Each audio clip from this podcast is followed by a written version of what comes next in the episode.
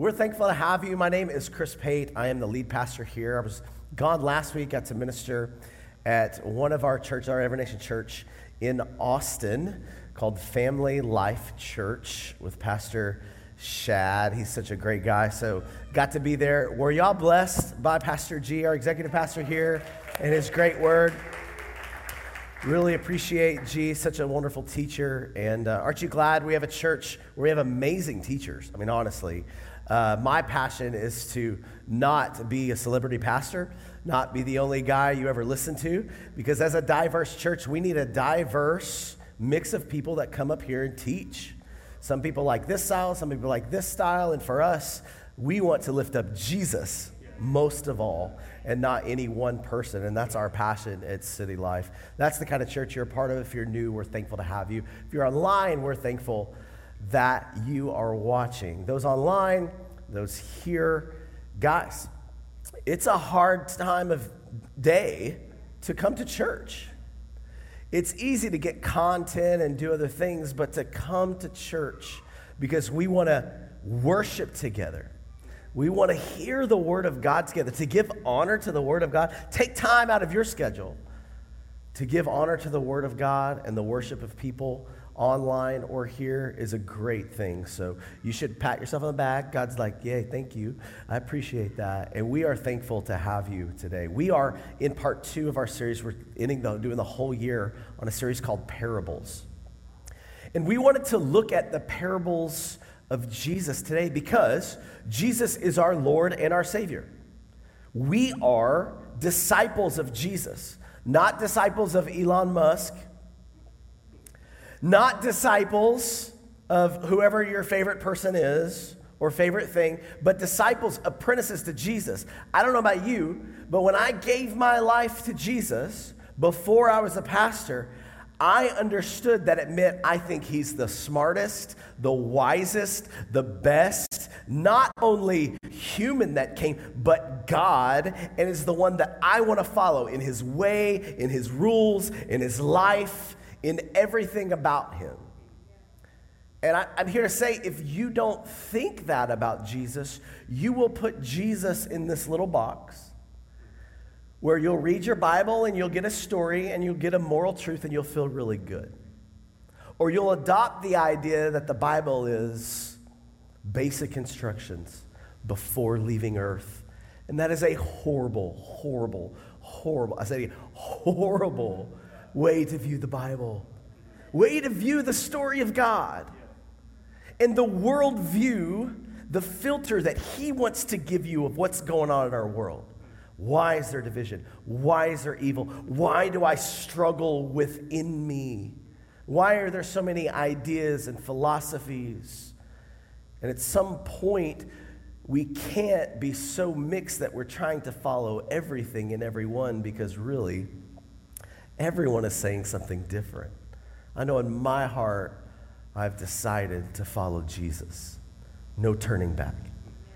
We are looking at the parables of Jesus not as good moral truths or basic instructions before we leave earth, as if Jesus only is here to help us get to heaven.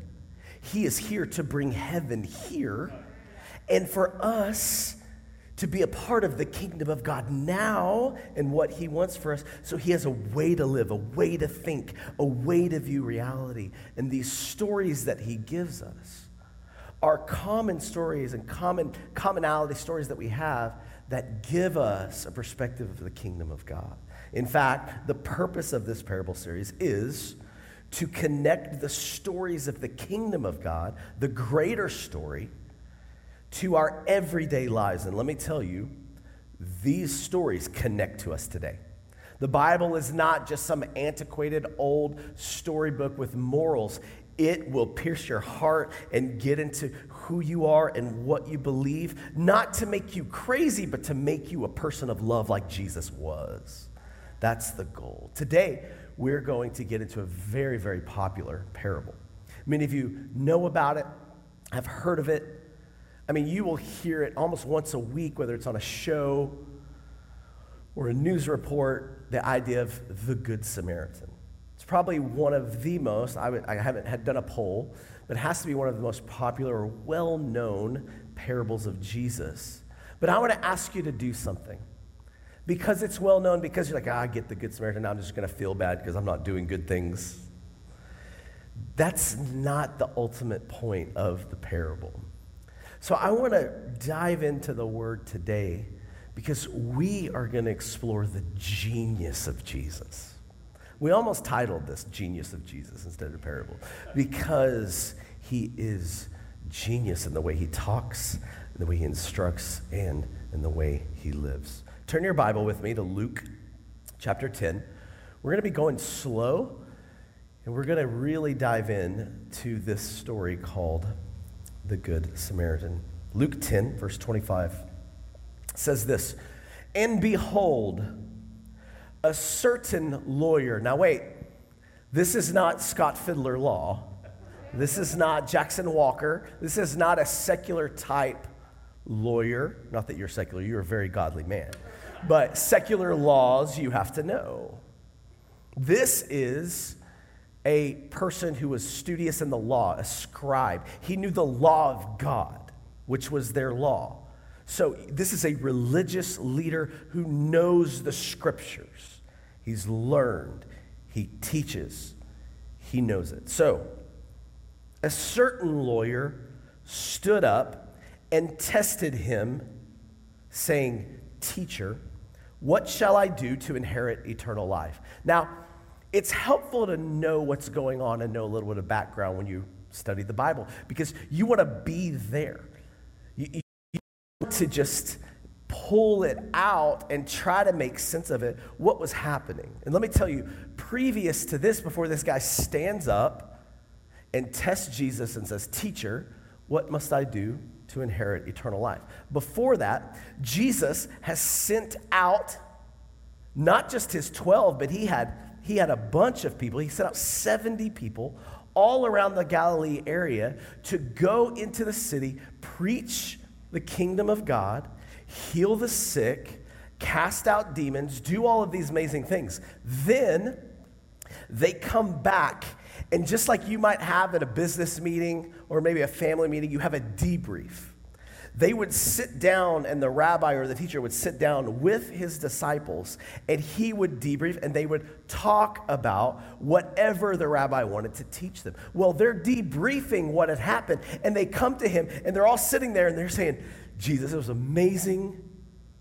We saw people healed. We saw God move at your name. He said, even the demons were subject to us in your name. And they were astonished and they were amazed.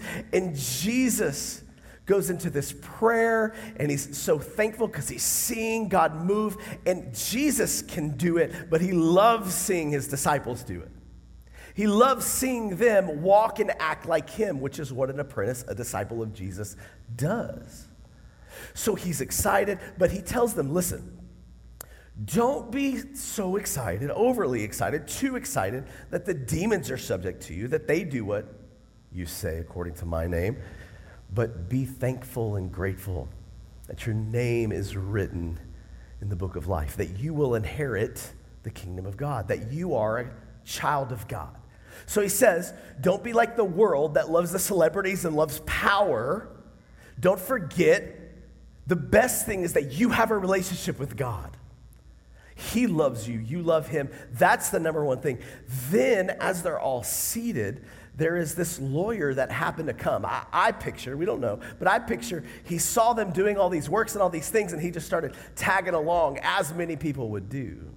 Some people would do this in Jesus' group because there would be so many people around. He was the hottest ticket in town.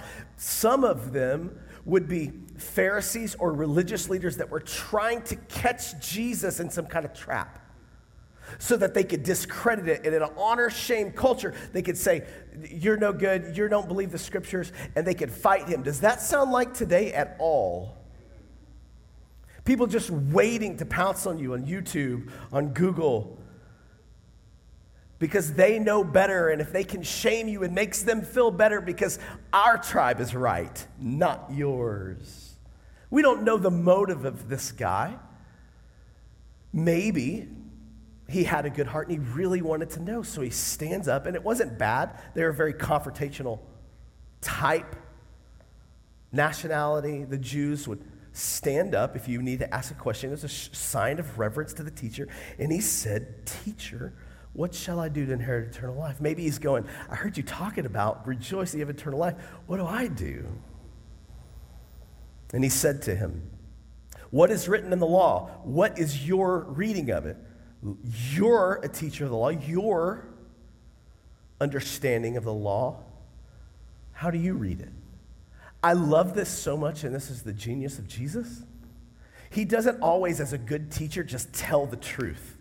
Just sometimes it's not helpful if someone asks you a question and you answer it. Sometimes, if you're a parent, let me help you out. I've got teenagers. Just giving them an answer, they're ready to refute. They've got a rebuttal. They're like, yeah, but what about me? I know my thing and what I feel and my truth. Okay. Sometimes it's better to lead people to truth than to tell them the truth. Have you heard of leading the witness? Come on, Scott. The idea, though, is that you're leading them into truth because now you're not just being the Bible answer man because you're not really sure where they are. You want to see what they really, really want because they might be developing some straw man argument or some ad hominem, it means against the man. Like they're trying to come at you. And the genius of Jesus is he flips it and he's like, oh, well, I mean, you know the law. And he makes him have to give an answer because he wants to see where he is. Jesus isn't a manipulative person, but he's not a dumb person. In fact, he tells us to be as soft and kind and gentle as doves, but as shrewd as serpents. Don't be dumb. Don't get caught. And it's brilliant. If you read the gospel, you see how brilliant he was because people were out to get him, out to cancel him, out to hurt him. And yet, he always was able to speak to them in such a way where many just left going, I don't even know what to say because he's God.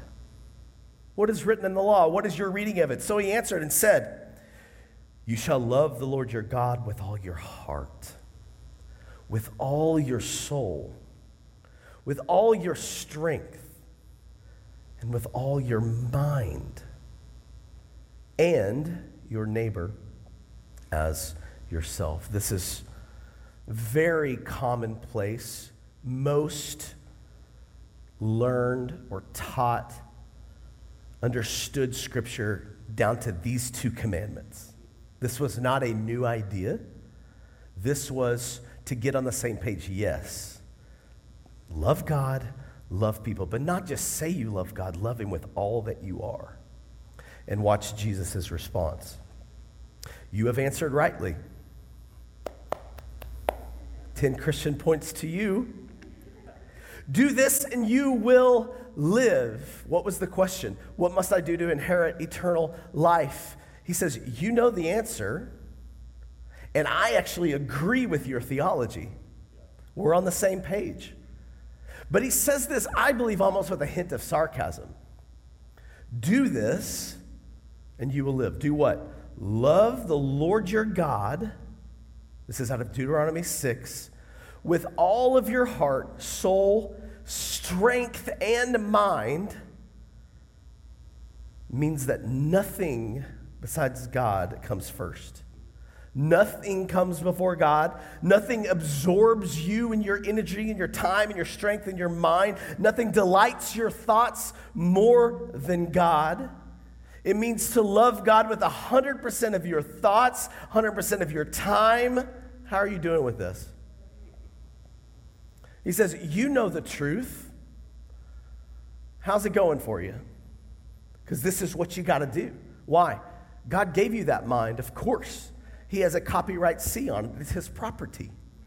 He gave you that strength, of course. He wants you to love Him with it. Just like you want your kids to listen to you because you gave them this life. You've taken care of them when my daughter, thankfully, she's not dating anybody yet, but one day she will when he comes to me and he takes her out too late. Guess what? Okay, I wiped that girl's hiney, man. You ain't doing nothing.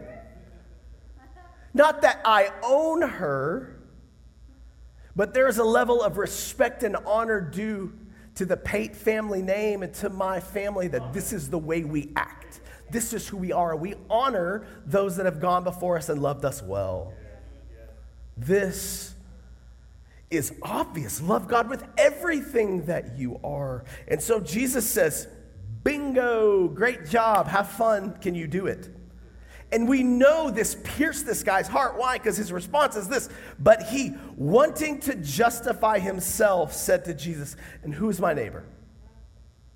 We, we have to stop here because this is crucial to understand what's going on before we even get to the Good Samaritan, because this is why Jesus tells the story of the Good Samaritan. Not just to say, be a really good person, but because this guy was justifying his thoughts and actions in his own mind. Why did he do that? Because he realized, I don't love God with all of I am. I love a lot of things more than God. And, and really, that's what sin is it's disordered loves. You should love your work, love your work, love your spouse, love, in a sense, having time to eh, have entertainment and recreation, have a sense of love. But if it's before God, it's disordered in your life and it's causing all sorts of problems in your life. God says, Jesus says, you're right, this is what you have to do. And he it pierced his heart. Let me say this. If you're a believer in here and the word of God's never pierced your heart, I can say this pretty confidently. You don't know Jesus. You have an idea of who God is. But we can make God in our image by justifying our behavior to make it feel good instead of needing a justifier. God pierces the heart. In the book of Acts, the people were pierced to the heart. And God's not trying to hurt you with a sword, but He's a surgeon and He wants to go in and pull out the cancer that is within you. And if you've never been wounded by Scripture, if God agrees with everything you believe, you are your own God. You justify yourself you find people that will tell you what you want to believe so that you can suppress the idea that I don't fully love God the way I'm supposed to. And what he does is he wants to justify himself, so he's like, okay, we're not going to talk about that anymore. Okay, who's my neighbor?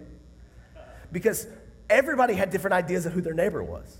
Some would say your neighbor is the Pharisees. You need to honor them, you need to love them. Some would say the, your fellow Jews. And Jesus brilliantly answers him with a story. I love it. A plus B equals C sometimes doesn't work with people, especially intellectuals, but a story gets to the heart of the issue. He's brilliant, the genius of Jesus. Look what he says. And Jesus answered and said, a certain man went down from Jerusalem to Jericho. It's literally down. You're heading east. And while you're heading this way, there is a road. We've been there. If you've ever been to Israel, we've actually been able to see it. And it was common to go to that area. A lot of people would go from Jerusalem to Jericho, go back to their home, or take that specific road. This road was actually by a church father in the fourth century named Jerome. It was called the Bloody Way. It was a very dangerous road because there's all sorts of hills and areas where people would come out and harm you. And this is what we see. This was a common thing, a common story, a common occurrence. It would be like saying there was road rage on 610. Yeah, unfortunately, it's happening all the time. Pivot. Stop honking your horn at people. It's not worth it, okay? I like what Crystal Wiley, or uh, who just did our announcement, she says this: if somebody is like cutting you off and going fast, you need to reframe that situation. Don't honk. Don't go fast and get up right to their bumper because people be crazy right now. You need to reframe and go. That person needs to go to the bathroom. I mean, they just need to go to the bathroom, and you might save your life because people are crazy right now. It is a bloody highway.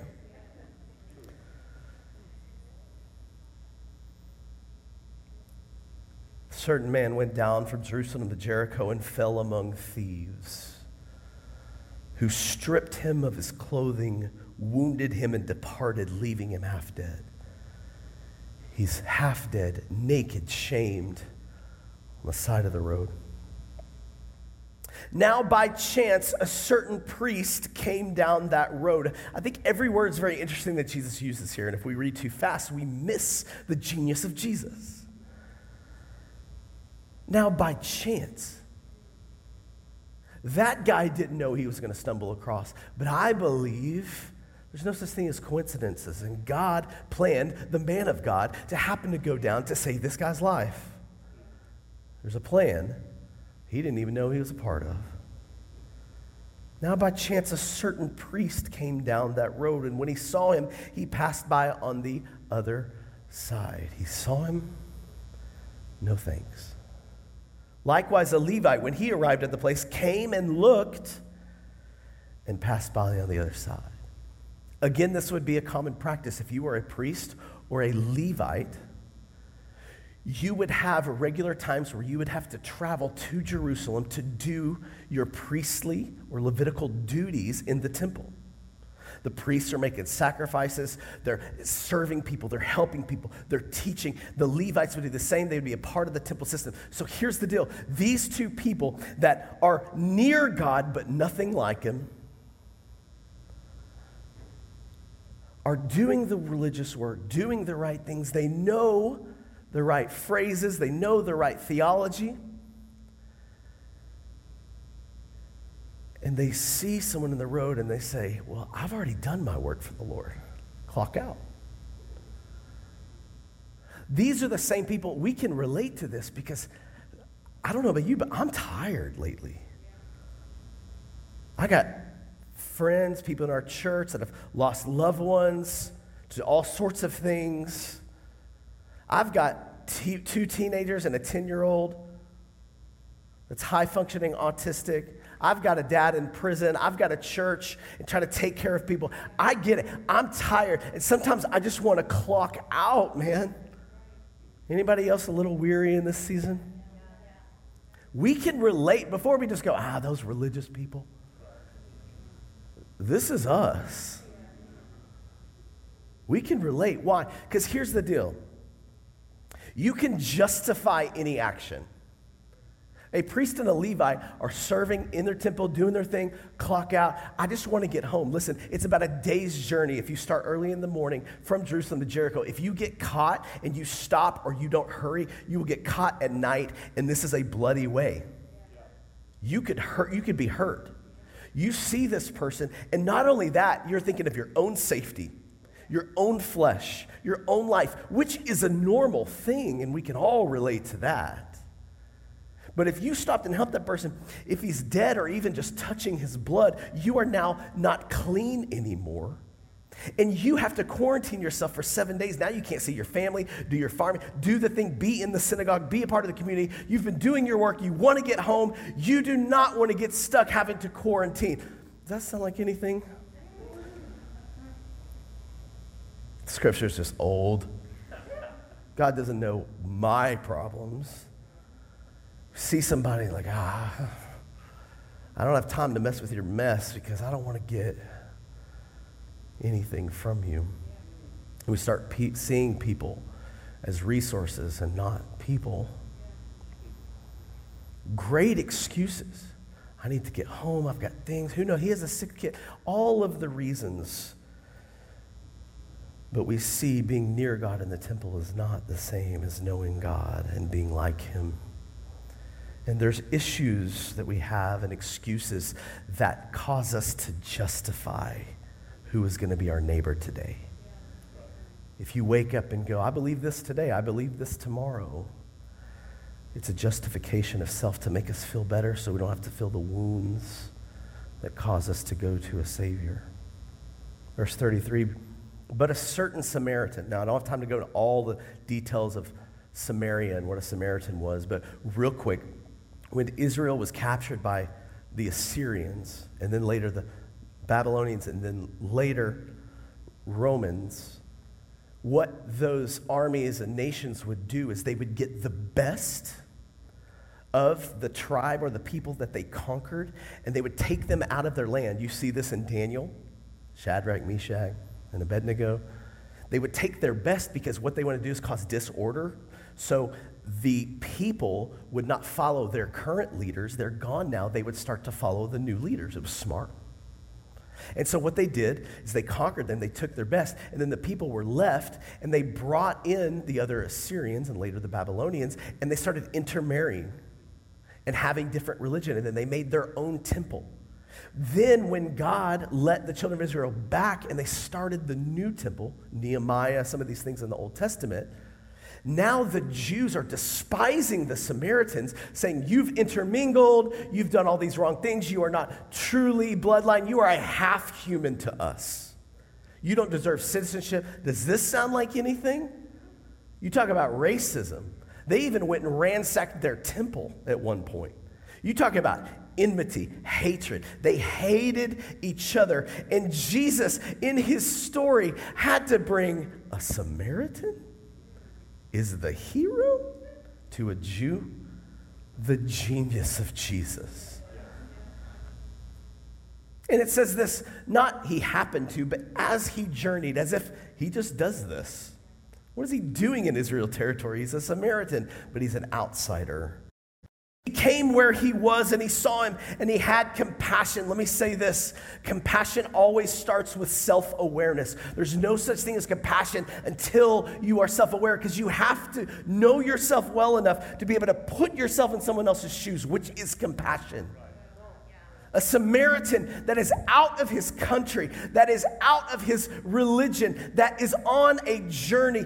He knows what it feels like to not have his people around him, the nationality, feel like he's hated. And instead of using that to walk by him, he used that to say, I know what it feels like to be alone, to be naked, to be left.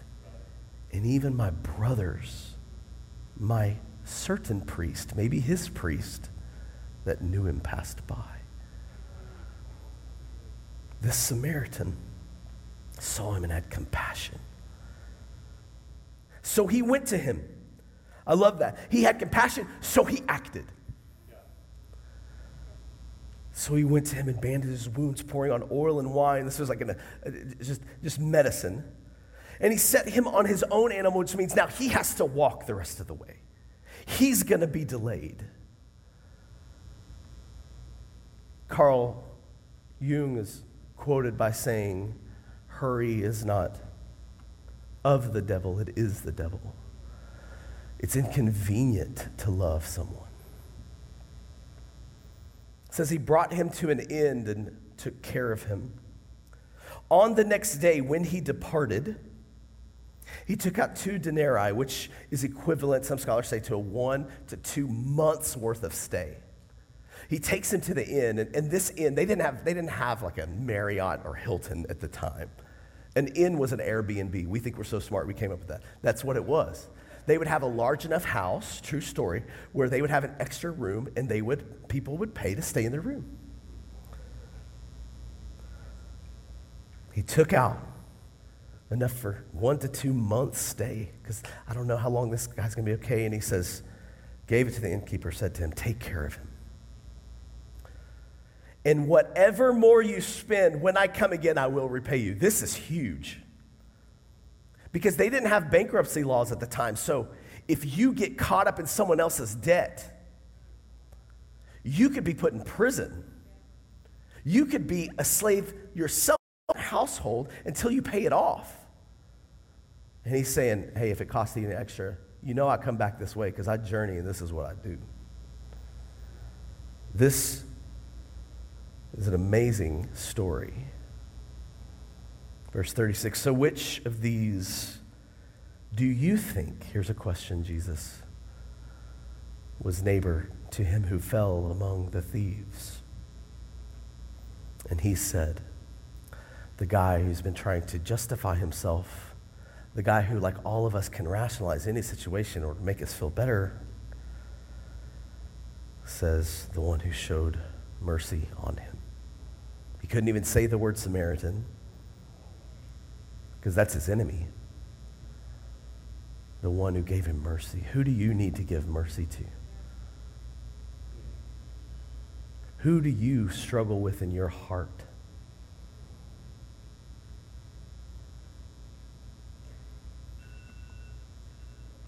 And he said, He who showed him mercy, Jesus said to him, Go and do likewise. Now, as we start to wrap up, I think of our society today and I think of the Christian world at large and church at large, sadly. You know, we are still all around the globe making hospitals, doing orphan care. You know, people that, let, me just say this people that are like, all religion does is make war. This is not true. It's not true. Don't believe those things. Say, what wars are you talking about? Ask a good question, like Jesus. What do you mean by that? Has Christianity done any good?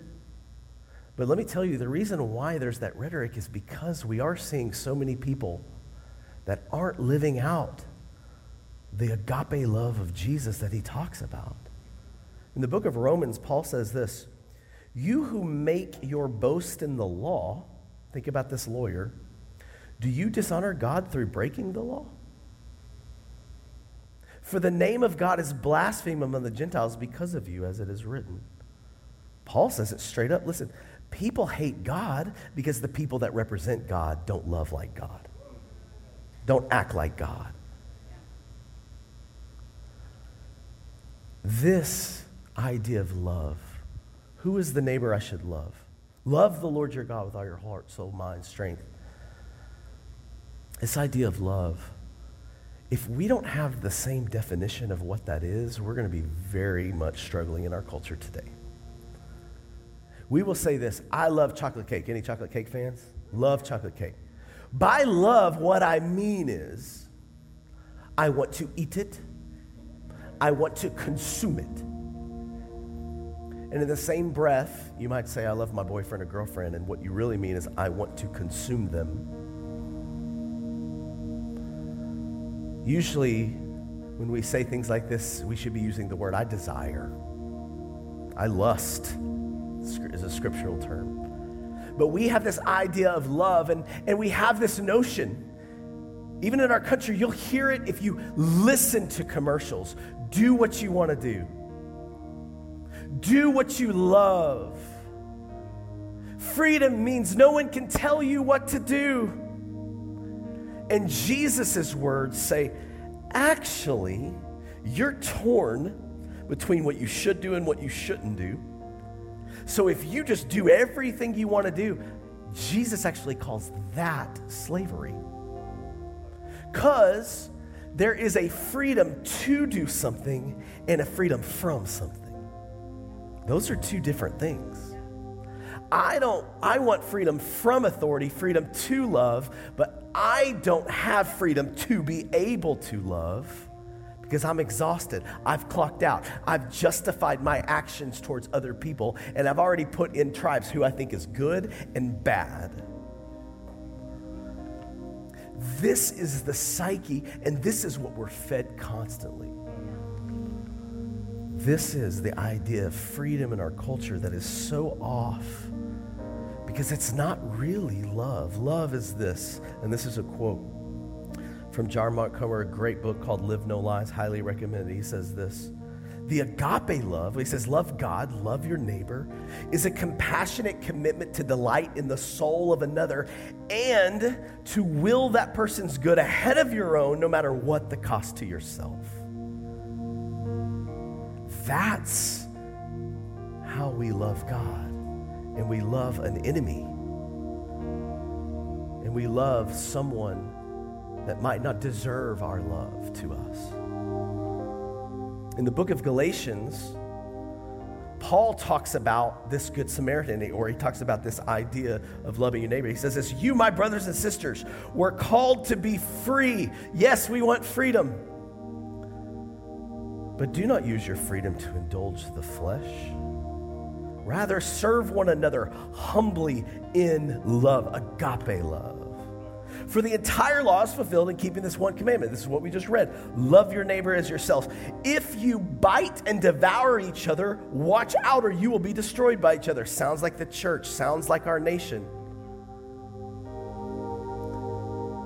And then Paul says, You have this war of freedoms between what you want to do and what you don't want to do, between the spirit, between the flesh. And he says this So I say, this is how we get out of it walk by the Spirit.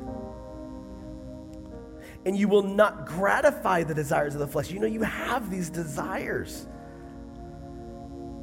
For the flesh desires what is contrary to the spirit, and the spirit what is contrary to the flesh.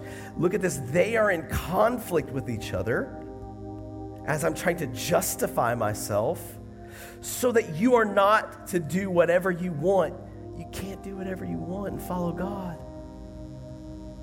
But the beautiful thing is, He gives you a new heart and a new spirit. And like a good virus, gets in you and starts changing your DNA where you're exhausted, but you have enough love because you've been loved enough that you can go to your neighbor and the person you don't love, give them mercy and forgiveness and take care of them. I don't know about you. I need that kind of spirit in this time right now because I'm out of my own idea of love.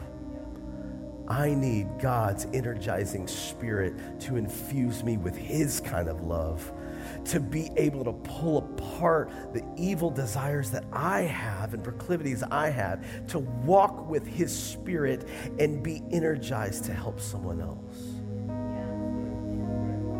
But here's the key. Because he says, which help, which which one? The man who showed mercy, go and do likewise. Until you're crushed by the magnitude of what Jesus requires love God with all my heart, love my neighbor, even my enemy you won't be humble enough to receive the love he offers. Until you let that wound hit you and go, I can't, God. And he goes, I know. That's why I am the ultimate Samaritan. I am the one that sees you. You're dead on the road. I see you. I came to you. I put you on an animal. I took you to an inn a church and gave you an innkeeper, the Holy Spirit. I am the one that is the good Samaritan. You are dead in your trespasses. You can't do anything. You can try and pull up your bootstraps. You cannot do it. I found you on the road. I pulled you out. I will heal you. I will pour oil and wine. I will leave you my Holy Spirit, and when I come again, he says, repay whatever I need, because his grace is sufficient. This message isn't just go and be better, but it's your actually idea of better is way different than God's. And it causes us to go, I need a Savior. I can't do it alone.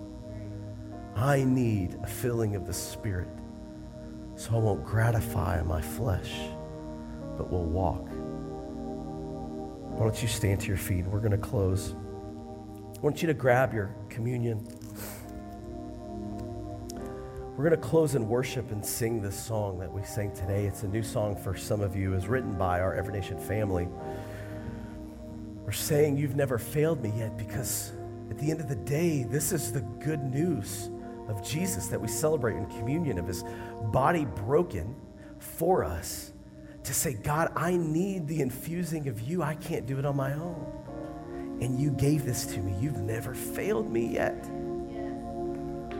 And he does that in order to then also empower you to do it to others. This is what it means to follow Jesus. Let's take our bread and eat it. And likewise, take the drink in remembrance of Jesus and what he's done as the Good Samaritan to us, to fill us, to serve others. Father, as we worship you, Lord, I ask that you fill us with your spirit, God.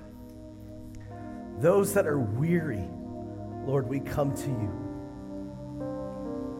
and say, pour on oil and wine so that we can do the same to someone else. Refresh us so we can refresh others. In Jesus' name, amen.